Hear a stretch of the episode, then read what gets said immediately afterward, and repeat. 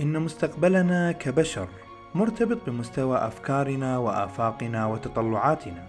ولكي نرفع ونوسع تلك الآفاق لا يوجد شيء أفضل من سبر أغوار هذا الكون للكشف عن أسراره وجواهره الخفية. معكم حسن الشيرازي وأهلا بكم في الكون بودكاست.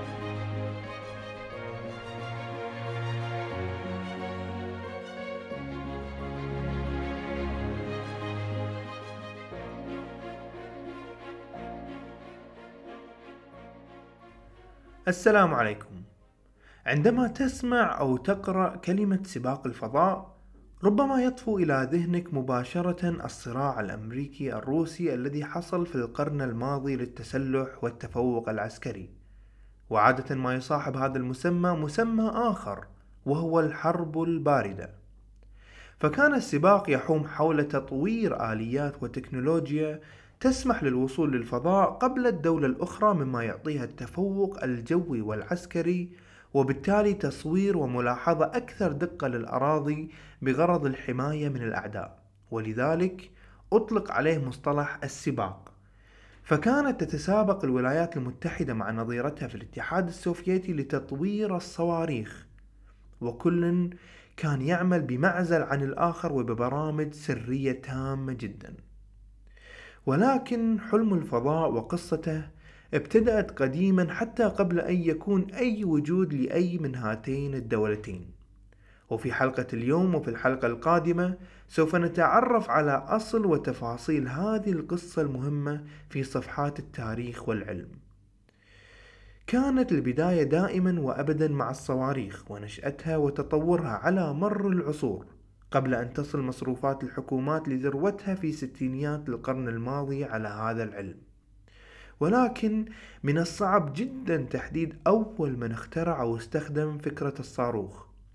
فقد حاول كثيرون السفر إلى الفضاء والوصول إلى النجوم ولكن حالت بينهم وبين أمانيهم الجاذبية. فهي العدو الأول لكل حالم بالفضاء. كانت ولا زالت المعوق الرئيسي للوصول إلى ارتفاعات شاهقة يمكنك التجربة الآن والقفز فلن تلبث نفسك إلا وقد سحبت إلى الأرض رغما عنك بفعل قوتها. وللتغلب على ذلك يقال أن قبل 550 سنة كان هناك شاب من الصين ينحدر من سلالة المينغ ويدعى وان هو. كان هذا الشاب له هوس كبير بالوصول إلى النجوم وان كان مهتم ومحب جدا للاحتفالات الدينية والتقليدية في الصين والتي كان يحتفلون بها باستخدام الألعاب النارية. فتشكلت في رأسه فكرة جنونية للوصول إلى النجوم. ففي يوم من الأيام لبس أجمل الثياب التي يمتلكها وطلب من معاونيه أن يصنعوا له كرسي ويكون تحت قاعدة هذا الكرسي 47 صاروخ مشابه لتلك التي يستخدمونها في الألعاب النارية ولكن بحجم أكبر. وأمسك بيديه طائرتين شراعيتين كي يتحكم بالاتجاهات بعد الوصول لمستويات مرتفعة. فبدأ بالاستعداد وجلس على الكرسي وبعد لحظات من الصمت أعطى الإشارة لإشعال فتيل الصواريخ لمساعديه.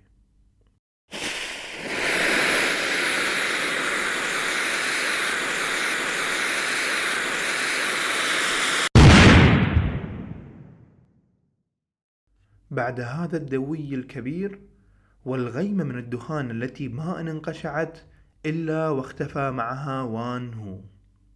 التاريخ ينقل أن هذه ممكن تكون أول محاولة للوصول للنجوم عن طريق الصواريخ. فعلى الرغم من فشل العملية والطيران من قبل وان إلا أنه يبدو بأن الحضارة الصينية هي أول من طورت هذا المفهوم من خلال أنابيب البامبو. التي كانوا يملؤونها بالبارود المكون من الملح الصخري والفسفور والفحم.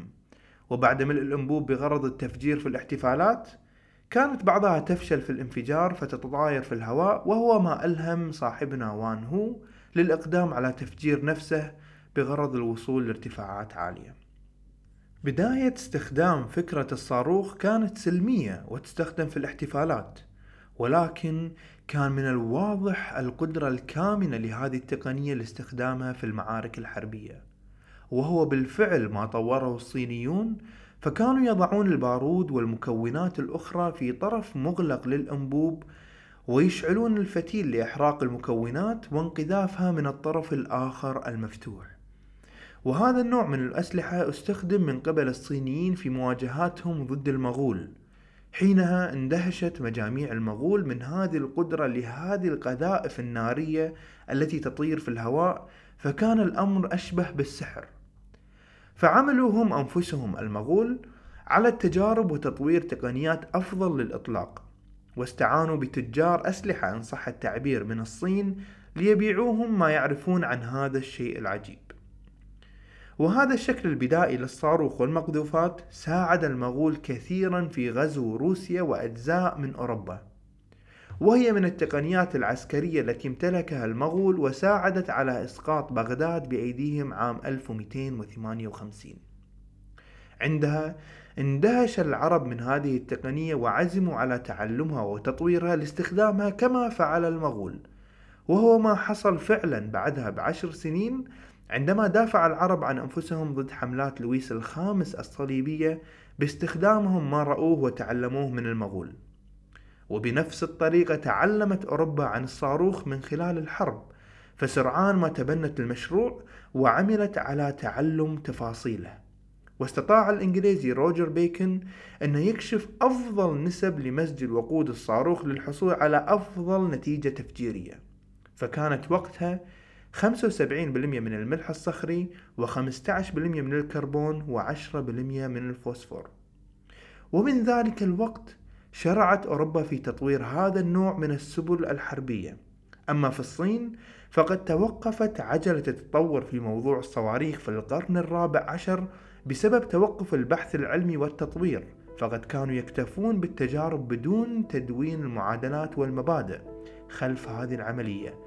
وهو عكس الواقع الأوروبي اللي ابتدت تظهر فيه بوادر نهضته العلمية في تلك الفترة مع العلماء الحالمين.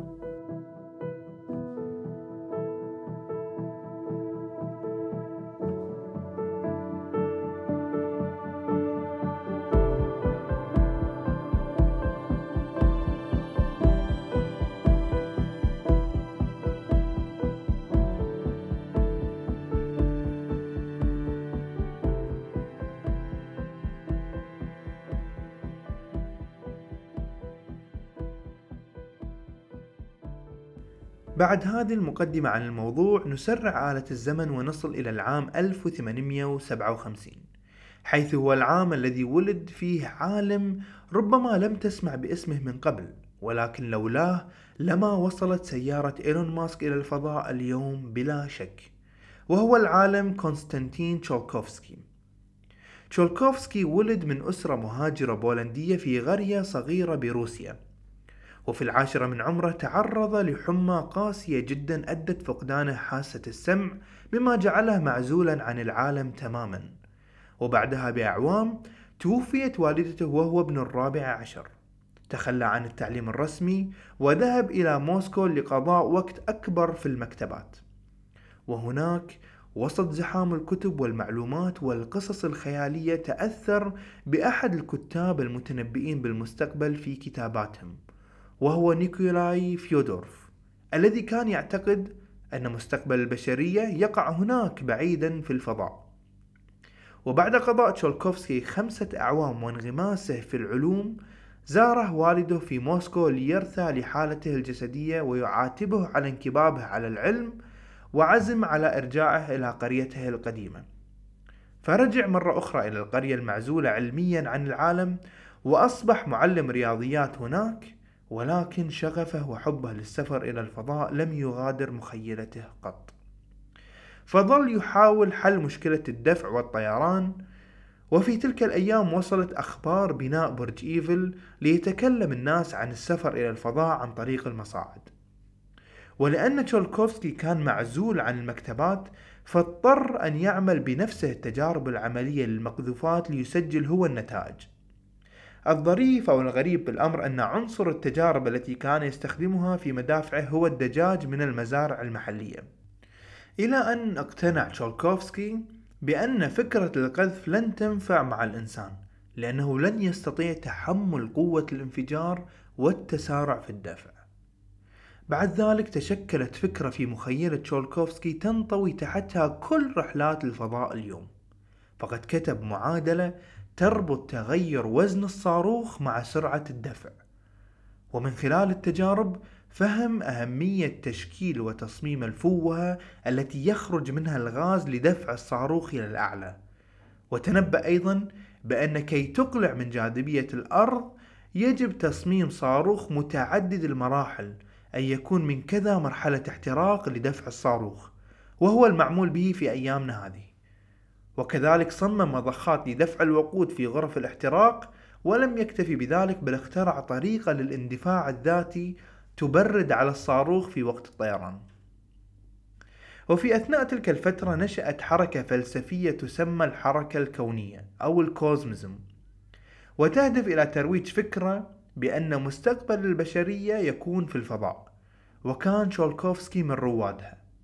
وفي خضم كل هذه الاكتشافات العلمية والنشاطات الفكرية مع تلك الجماعة. مر شولكوفسكي بانتكاسات مروعة في حياته فقبل عام من كتابته لمعادلة اندفاع الصاروخ أقدم ابنه على الانتحار لتكون أول مأساة يمر بها. قبل أن يأتي فيضان على قريته الصغيرة ويبعثر معظم اكتشافاته. وبعدها بثلاث سنوات ألقي القبض على ابنته بتهمة النشاطات المناهضة للحكومة آنذاك. وكانت واحدة من أجمل المقتطفات عن تشولكوفسكي قوله بأن الأرض هي مهد الإنسانية ولكن الجنس البشري لا يمكن أن يبقى في المهد إلى الأبد.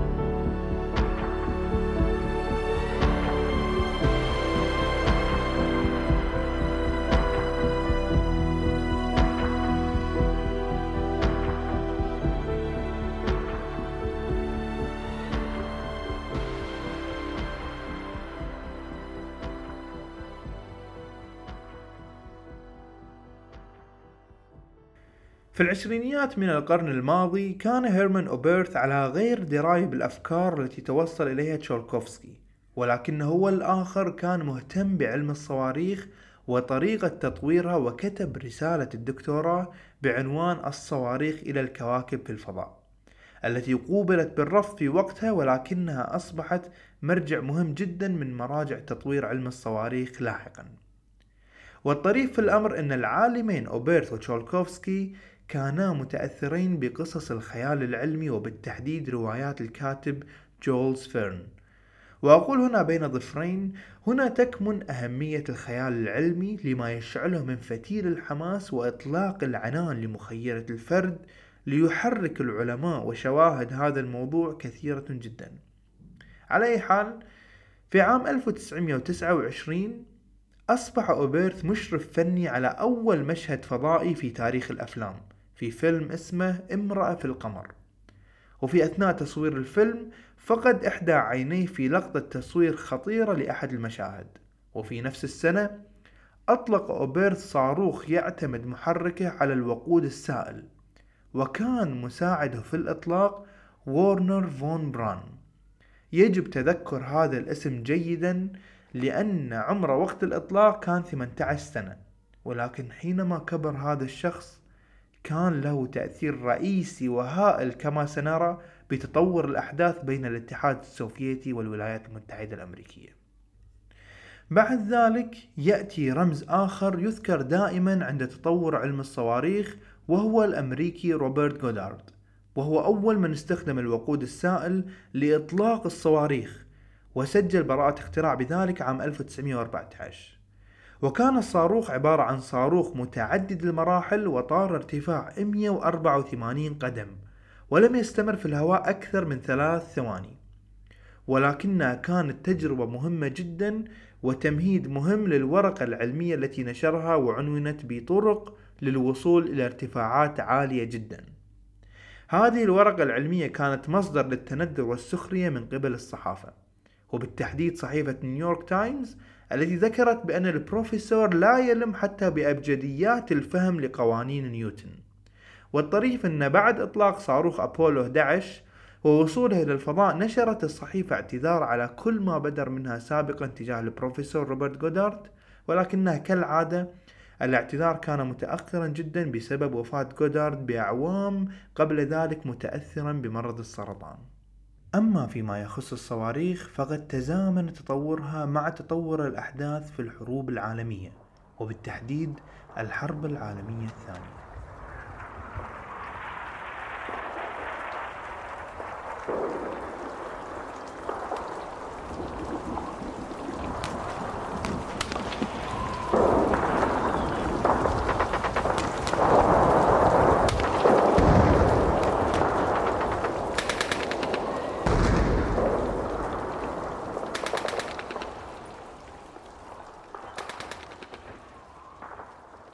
على أعتاب الحرب العالمية الثانية واستعدادات الأطراف المتنازعة عسكريا كان من أهم الآليات العسكرية التي تطور بالخفاء هي الصواريخ الباليستية من قبل الجيش النازي. ولكن كان لاستخبارات الدول المتنازعة الدور الكبير في نقل وتسريب المعلومات قبل الحرب بسنوات. فالمصادر التاريخية تذكر أن في الثلاثينيات كان هناك ملحق عسكري ألماني متواجد في الولايات المتحدة الأمريكية. وهذا الملحق كان يرسل تقارير لألمانيا عن كل تفاصيل وتطورات صاروخ روبرت جودارد اللي ذكرناه قبل قليل واللي تم الاستهزاء فيه من قبل الصحافة ورفض تمويله من عدة جهات. وبالأثناء كان هناك جاسوس من الكي جي بي أيضا مندس في مكتب البحرية الأمريكية للملاحة الجوية. ينقل للاتحاد السوفيتي تطورات هذه الصواريخ. فانتبهت ألمانيا النازية للقوة المدمرة التي يمكن أن يحدثها هذا الصاروخ. فعندها استدعت ألمانيا أكبر شخصية جدلية في تاريخ الصواريخ وهي الشخصية ذات الثمانية عشر عام اللي ذكرناه وكان مساعد أوبرث. وكان ألماني الأصل ألا وهو ورنر فون بران الحالم بالسفر إلى الفضاء. Alle anständigen Deutschen werden Nationalsozialisten. Nur die besten Nationalsozialisten sind Parteigenossen.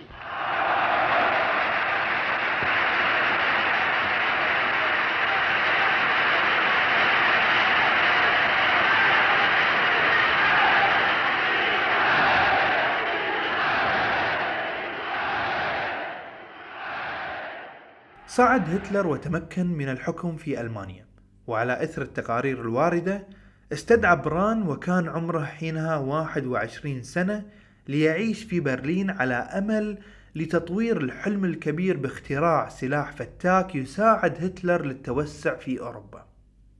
فدرس بران الفيزياء النظرية في برلين وفي أوقات فراغه كان ينضم إلى جمعية تسمى جمعية برلين للصواريخ. كان هو من مؤسسيها ومن أعضائها الفعالين. وعندما تأكد للجيش الألماني من المستقبل العسكري والفرق الذي يمكن أن يحدثه هذا الشاب فتحت له خزينة أموال الجيش لعمل المشاريع والأبحاث العلمية لتطوير هذا الصاروخ. وهو الشيء الذي لم يحدث في أمريكا لمطورين الصاروخ الأوليين مثل جودارد بل على النقيض تم الاستهزاء بهم.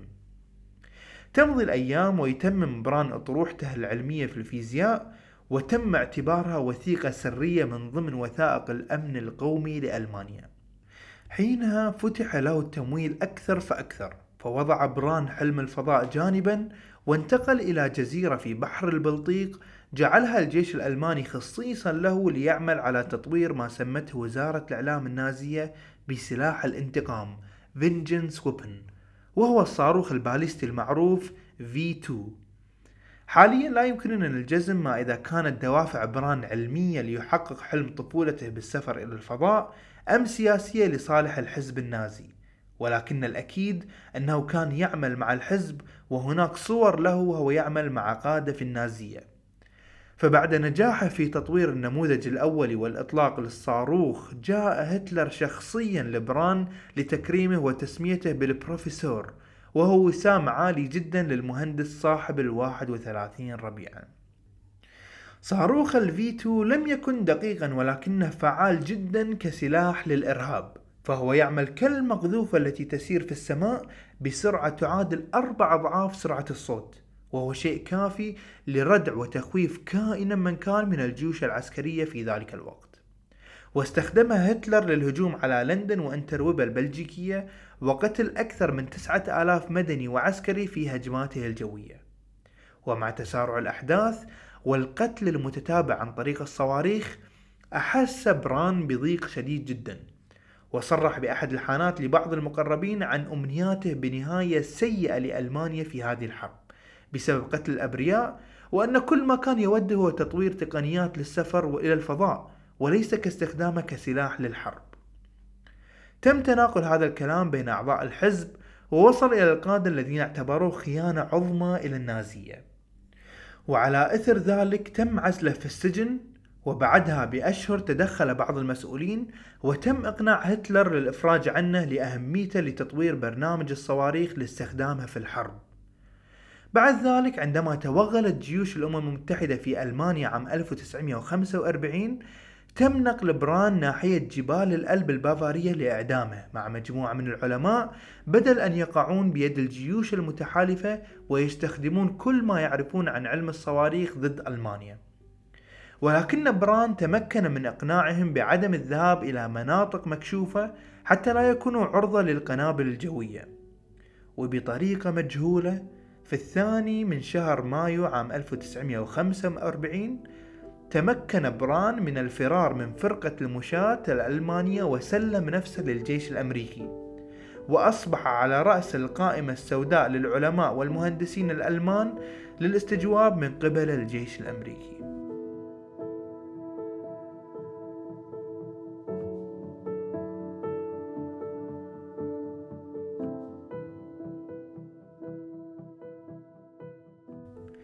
بعد نهاية الحرب وسقوط ألمانيا تم تأهيل بران من جديد لينخرط في المجتمع الأمريكي فتم إنشاء تاريخ وظيفي وهمي له وتنظيف اسمه من أي صلة تربطه مع النازية. ليبدأ بداية تساعد الجيش الأمريكي على تطوير السلاح والصواريخ. وعلى الرغم من كل هذه الترتيبات كانت الحراسة على بران مشددة جدا من قبل الجيش. فقد كان يعمل في سرداب مختبر في تكساس لم يكن يستطيع الحركة دخولا وخروجا من غير وجود مرافقين معه. ومن الأمور المحبطة له أنه عندما يستذكر حالة في ألمانيا حين كان عمره 26 عاما وتحت إمرته آلاف من المهندسين بينما في أمريكا معه مجموعة صغيرة جدا وإن كانت توفر له ما يحتاج ولكنها لا تحمل نفس الولاء القديم.